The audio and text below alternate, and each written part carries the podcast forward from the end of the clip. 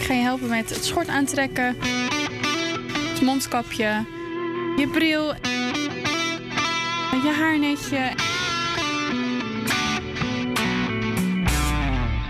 Eindelijk is het dan zover. Na negen dagen ziekenhuis mag ik op bezoek bij coronapatiënt Jessica. Eindelijk mag ik door die dikke isolatiedeuren om te praten over ziekte, eenzaamheid, wanhoop, maar ook veerkracht. Maar niet voordat ik in mijn beschermende kleding word geholpen door verpleegkundige Jannik. En we beginnen met een beschermende schort. En dat is nog niet zo makkelijk. Je mag hem hiervoor pakken. Sorry, ik sta op je teen. Oh, ja. Aan de voorkant moet ik zelf een knoop leggen. Nou, sluitende manchetten. Komt er nu nog tape? Waar gaat die tape? Een tapeje plak ik bij je, je heup en je billen, zodat het achter niet kan openwaaien. Oké. Ik heb mijn schort om. Het volgende. Eh, het mondkapje. Oké, ga je gang. Ehm, is dat het, het, het, het, het best beschermende type? Ja, zeker. Het is het FFP2-masker en dat houdt in dat het eh, tegen de COVID beschermt. Dus Nou. dat filtert beter. Oké, die moet ik op. Dat eh, Misschien wel heel even je... eh, hoofdtelefoon, ja, die heb ik ook. Mijn hoofdtelefoon moet af. Doe, doe jij hem op of zal ik hem doen? Laat even zien hoe je moet opdoen. Je moet hem pakken. En dan doe je, vouw je je mondkapje open. Dan duw je de zijkantjes een beetje naar elkaar. Dat je een beetje een vouwtje hebt. En dan vervolgens trek je hem met de elastieken over je hoofd heen. Zodat hij op twee verschillende plekken zit. Zodat je het mondkapje goed kan aandrukken bij het ehm ja, ijzer of verharde eh, neusstukje. Zodat Oké. goed aansluitend is. Ja, ga ik doen. Die is van mij? Ik heb een baard, dat is lastig hè? Is heel lastig. Alle mannen hadden bij ons de baard eraf geschoren. Waren er ook mannen zoals ik met een beetje zo'n zo'n lange hippe baard? Nog langer. Dat zou die wel lastig gevonden hebben. Eh, ja, daarbij hebben ze ook meteen het hoofd kaal geschoren. Dus het was even cold turkey afkicken. Al die mannen. Oké. Het is echt een heel gedoe. Ja, dat is goed. Intrekken. Dan zit hij goed op je neus. Dan duw je hem goed aan bij je neusvleugels. Even kijken hoor. Ja. En dan zet ik je bandjes nog even goed. Zo, je knijpt echt vrij hard dat ding dicht. Als je nu een keertje goed door je neus blaast, voel je het dan bij je ogen? Oh, uitblazen. Ja, uitblazen. Niks. Dat is goed. Dan zit het goed aansluitend. Ja, ik, ik adem heel hard uit met mijn neus nog. Ja, niks, niks, niks, niks, niks. Oké. Mag mijn koptelefoon weer op? Ja, Oké. koptelefoon nog op. Nu komt een... oh, ik voel me net een kindje, kleedt me helemaal aan. Ja. Zo voelden wij ons ook. Zo voelden jullie ook. Ja, even kijken. Hij zit Voelden jullie elkaar ook de hele tijd aan te kleden? Ja, we hadden omkleedbuddies die dan hielpen met omkleden, zodat iedereen eh, wel beschermd naar binnen kon. Goed, je, eh, even kijken. Je schort is aan, je neusmasker, je ehm, haarnetje. Dus dan moet je nu ook nog een veiligheidsbril op. En nu heb ik dus even kriebel aan mijn neus. Dan moet ik maar even zo. zo. Ja. Een, een bril op, ja? Zometeen mag je niet meer, het moment dat je kriebel hebt aan je neus, mag je niet met je handschoenen bij je masker zitten. Niet in de buurt van je gezicht met je handschoenen. Oké. Dan zet je je bril op. Ja, Met je handschoenen. handschoenen aan. Zo, dit is al best benauwd. Het wordt nog benauwder. Dan doen we ook nog even een haarnetje om je microfoon. Ja, en ook twee om de microfoons in mijn plastic tasje. Ik heb een soort bo- plastic boodschappentasje. Daar moeten dan ook... Zullen, we dat nu doen? Of kunnen we dat binnen doen? Eh, nee, moet je nu doen. Oké, ehm, twee microfoons. Zal ik ze even uithalen? Microfoon 1. De microfoons moeten die in de tas. Ja, graag. En deze microfoon moet nog een, eh een matchen. Ja, gaan we doen. Nu heb ik dus jeuk aan mijn neus. Even niks mee doen dus. Nu mag je nog wel een beetje krabben, maar het is niet handig.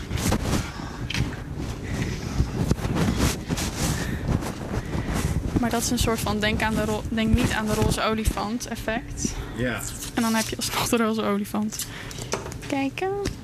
Oké, ik ben nu helemaal aangekleed. Ja.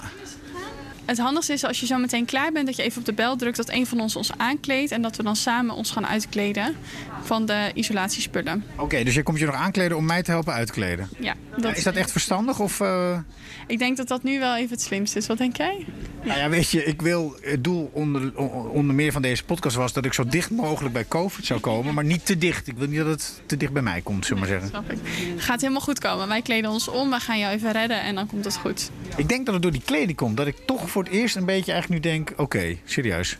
Het is ook serieus, maar er kan je niks gebeuren. Het is ook serieus, kan me niks gebeuren. Dan ga ik naar binnen, ga ik naar Jessica. Dankjewel. Deur 1, deur 2 en dan is het klaar. Goed de deuren dicht trekken. Dat kan ik. Tot zo, dankjewel. Ja.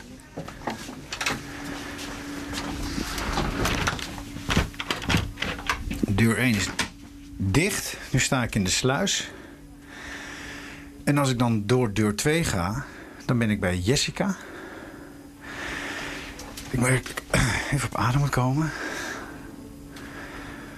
En uh, Jessica is niet alleen, haar vader is er.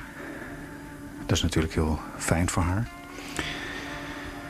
En Jessica heeft al heel lang COVID onder de leden, corona. Um, dat heeft volgens mij ook te maken met een uh, anti-immuunziekte waar ze last van heeft, waardoor het wat moeilijker is voor haar om COVID te verslaan dan andere patiënten. Um, nou, daar ga ik met haar over spreken. En het is niet uh, dat ik alleen haar heel graag wil spreken... maar toen zij ook doorkreeg dat ik hier op de afdeling was... wilde ze mij ook heel graag spreken. En nou, ik ben ook benieuwd naar haar boodschap. Daar ga ik. Deur open. Hallo. Hallo. Ja, goede, goedemorgen. Deze deur moet ook goed dicht. Klik. Ik zal mij uh, even voorstellen. U bent de vader. Ja. Ik ga even naar u toe. Afstand hou ik in acht. Wat is uw naam? Jan Dirk van Vliet. Aangenaam, fijn dat ik u zie. Ja. U bent hier ook om, om uw dochter tot steun te zijn. Jazeker, ja. ja. Mocht ze dingen niet meer weten of niet herinneren... wij hebben het vanaf het begin uh, alles dichtbij meegemaakt. Dat begrijp ik heel goed. En hier is uh, Jessica. Goedemorgen. Goedemorgen. Herken je me nog? Ja. Ik jou ook. Ik kan jou veel beter zien dan jij mij. Ja, dat klopt. Ik zie alleen maar ogen. Wij hebben elkaar volgens mij ruim een week geleden gesproken. Ik denk zelfs precies een week geleden. Toen wilde ik al graag bij jou langskomen. Toen zei jij ook, ik wil ook graag met, uh, met de radiomaker spreken. Um, toen was het een beetje onzeker of dat allemaal wel goed kon gaan. En voorlichting vond het spannend. En uh, nou, gelukkig is er nu ook familie bij. Uh, ik vond het zelf ook nogal spannend. Maar nu ben ik er. Ik ga met jou spreken, maar niet voordat ik een, jou een nieuwe microfoon geef... zodat je die zelf kan vasthouden en ik daar ga zitten. Is dat goed? Ja, dat is prima. Oké, okay. en je zit in een stoel, dat kan ik dan even omschrijven. De laatste keer lag je in bed. Hoe is het om in de stoel te zitten? Kan je dat volhouden, zo'n 20 minuten? Ja, dat gaat prima. Oké, okay. gelukkig. Dat is beter voor mijn longen. Rechtop zitten? Ja, dan krijgen ze meer zuurstof. Dat geldt ook voor mij trouwens, zo zie je maar. Ik, uh, ik pak deel 2 erbij. Dat zijn uh, de tafelmicrofoons en ik geef je er één in je hand. Je mag die microfoon straks ongeveer zoals ik nu deze microfoon voor je houden. Ja, lukt dat met je elleboog ongeveer? Ja, je hebt ook wel een mooie luide stem gelukkig.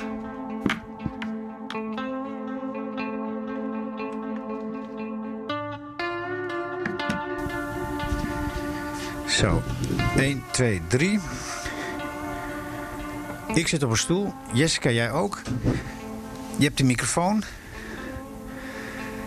Zou je even um, gewoon wat willen zeggen? Laten we zeggen wie je bent en hoe oud je bent. Een beetje microfoontest. Uh, ik ben Jessica van Vliet en ik ben 33 jaar. Dat klinkt fantastisch. uh, het geluid is helemaal goed. Ik zit nu in mijn stoel tegenover jou. Jij zit in deze kamer. Hoe is het met je?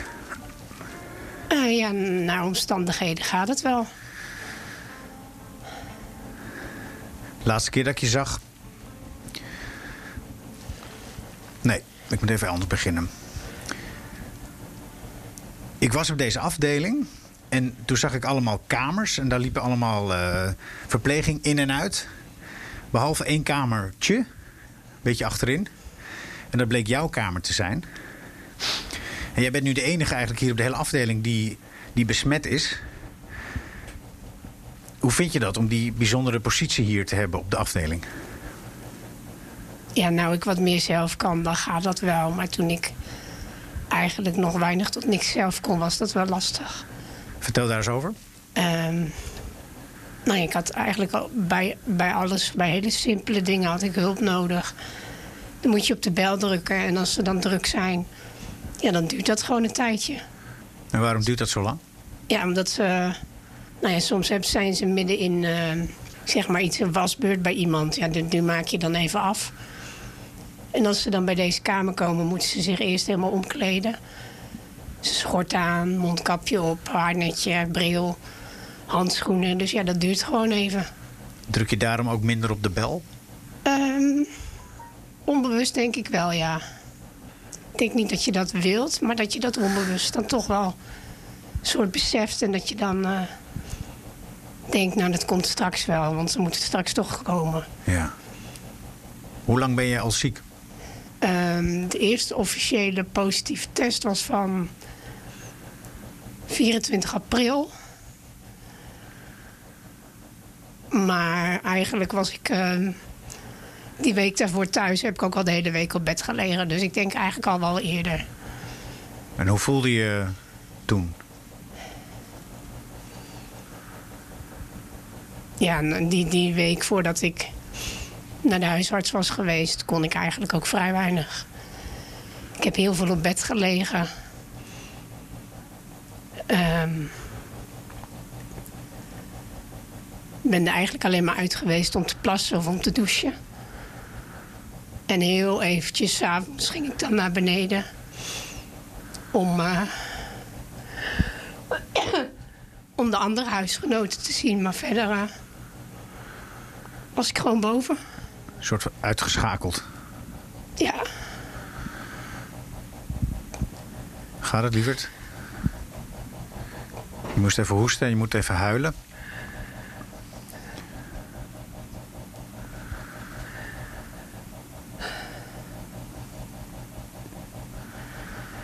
Wat maak je nou zo verdrietig? Doe maar rustig aan. We hebben alle tijd.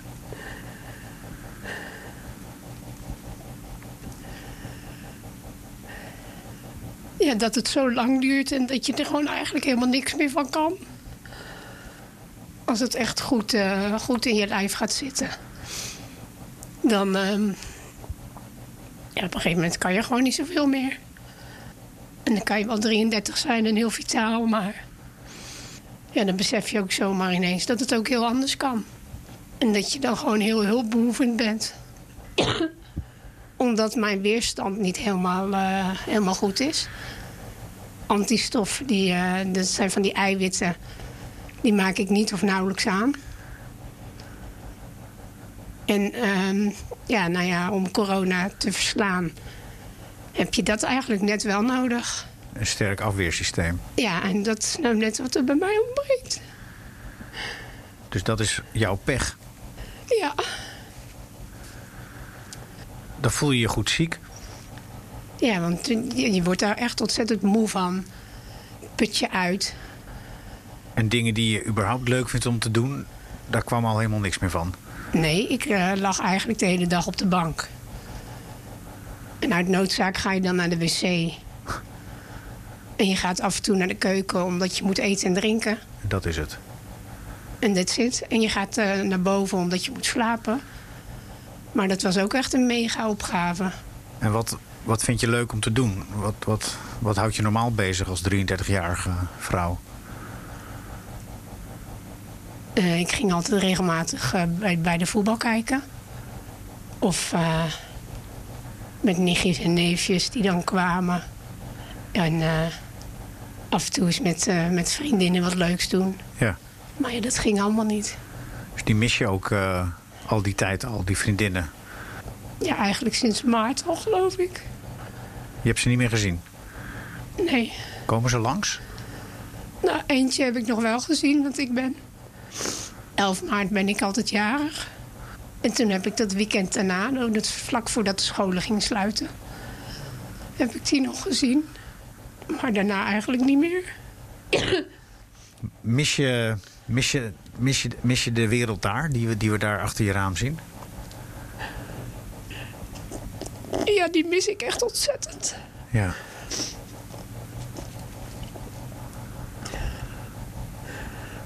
Heb dan wel het geluk dat er elke avond dat er iemand van de familie mag komen. Want s ochtends gaat de tijd nog best wel snel. Smiddags duurt hij wat langer. En s'avonds heb je dan bezoek en dan is eigenlijk de dag voorbij. En dan komt er een nieuwe dag. Ja.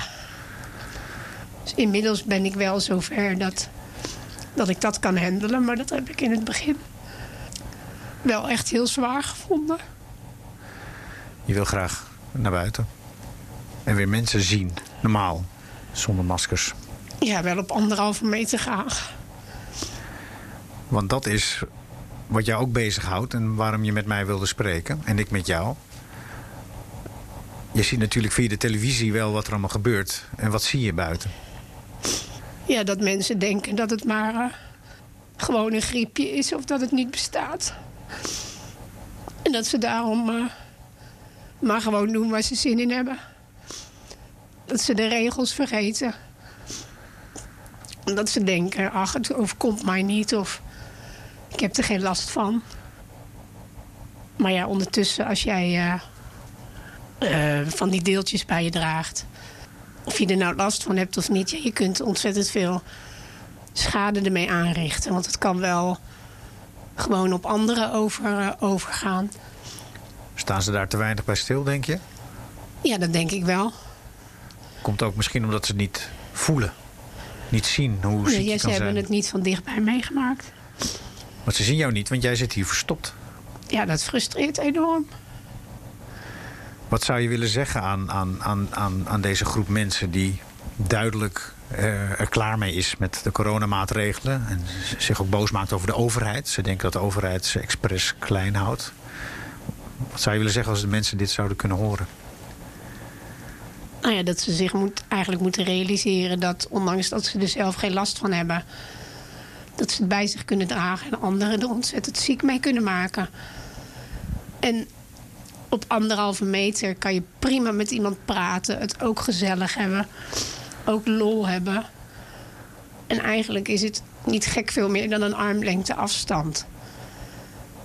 Ja, je kan even niet knuffelen, je kan even niet een arm om iemand heen slaan.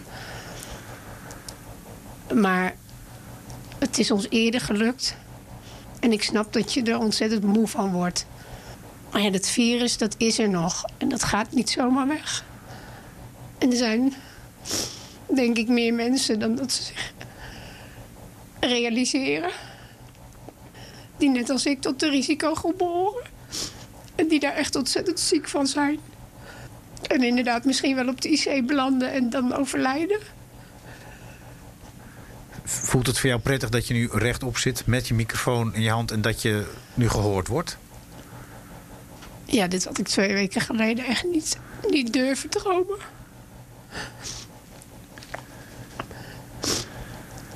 Op de IC gaat eigenlijk de wereld aan je voorbij. Ja. En de dagen duren lang. Je kan eigenlijk niet zoveel. Dus je moet bij alles geholpen worden. En nu zit je rechtop Ja, en nu doe ik eigenlijk al heel veel dingen zelf. met een BNR-microfoon in je hand Ja, en een corona-hoesje. ja. Ja, dat hoesje, dat heb ik al langer. Zullen we afspreken dat ik jou ehm, opnieuw ontmoet in de toekomst? Ik ben wel nieuwsgierig hoe het eh, met je verder gaat. Ja, dat is prima. Want uiteindelijk moet je hier weg. En dat gaat gebeuren. Ja, daar ben ik heel hard mijn best voor aan het doen, ja. Terug naar buiten. Ja, en dat had ik niet gekund. Zonder de steun van familie. En van het hele dorp. Want ik kom uit een klein dorpje. Ons kent ons. En ze kennen Jessica. Dus al die kaarten en al die appjes. En, en die, dat je familie langskomt, ja, dat doet je zo goed. Gelukkig mochten ze hier langskomen, want er zijn ook ziekenhuizen waar coronapatiënten dat echt helemaal alleen moeten doen. Ja. Je vader zit hier nu ook naast. Ja. Dat voelt goed. Dus dan heb je toch het gevoel dat je, dat je het samen kan doen, dat je gesteund wordt. En dat mensen je er doorheen trekken. Anders is het mentaal nog, ja, nog veel, veel grotere kluif. Ja. Nou hoop ik dat ook dit gesprek je mentaal misschien wel een beetje heeft kunnen helpen. Ja, dat denk ik wel. Want jij moet zelf COVID verslaan. Daar kan ik je helaas niet bij helpen. Maar ik heb je wel een stem gegeven. Dank daarvoor. Ja, graag gedaan. Dank je wel. En tot snel, hoop ik. Dank je wel.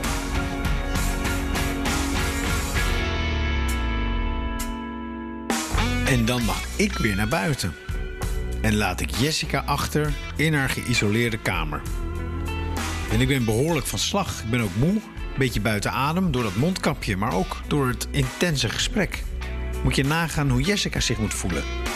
Haar strijd om het coronavirus te verslaan gaat nog steeds door. Morgen ga ik voor het eerst het ziekenhuis uit. Voor een gesprek met Ger. Ik weet alleen nog dat ik daar aankwam en kortelings daarna ben ik in slaap gebracht. En dat heeft eh, een krappe zeven weken geduurd. En zijn vrouw Anda. Maar het is een hele bizarre situatie geweest. Want je leeft niet 61 dagen, je leeft van uur tot uur. Ger is ex-coronapatiënt, maar nog lang niet de oude. Dat morgen in dag 10. Mijn naam is Harmen van der Veen en dit is mijn podcast 10 dagen Sint Antonius.